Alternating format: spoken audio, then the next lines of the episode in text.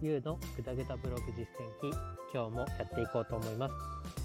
このラジオでは33歳のサラリーマンがブログで収益化に至るまでを発信していきます。今日のテーマはブログの設計図を作る集客編ということでやっていこうと思います。ですね、まずブログで記事を書いたところで、ブログを読んでくれる人がいなければ、そのブログから商品が売れることがないですし、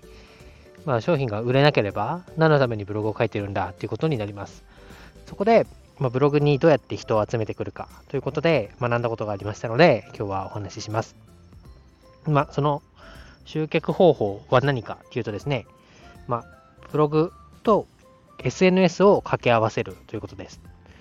具体的には、Twitter や、YouTube、Instagram なんですけれども、それらを使って、ブログの方にも来てもらう。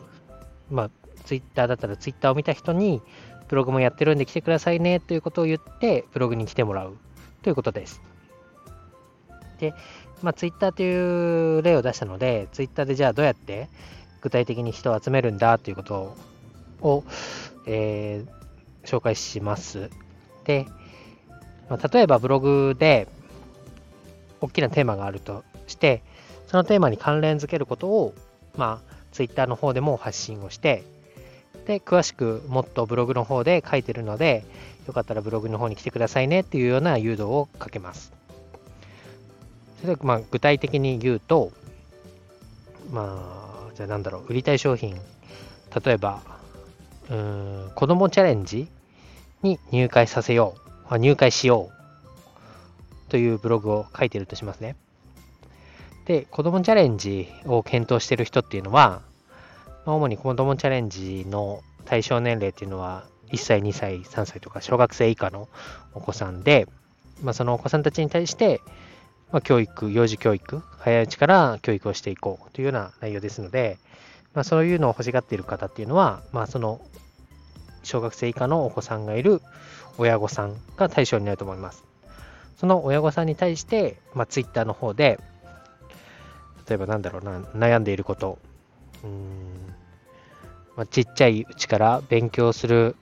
習慣をつけるには、〇〇したらいいんですよとか、歯磨きがうまくできないときはこういうことに気をつけてやったら子供も言うことを聞いて磨かせてくれますよとかっていうような、読んでくれたツイッターを見た方に対して有益な情報を出していくと。で、その有益な情報を出していくにつれて、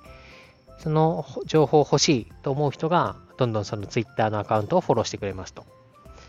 で、そのフォローしてくれた方に有益な情報を出しつつ、ブログではもっと詳しい内容だったり、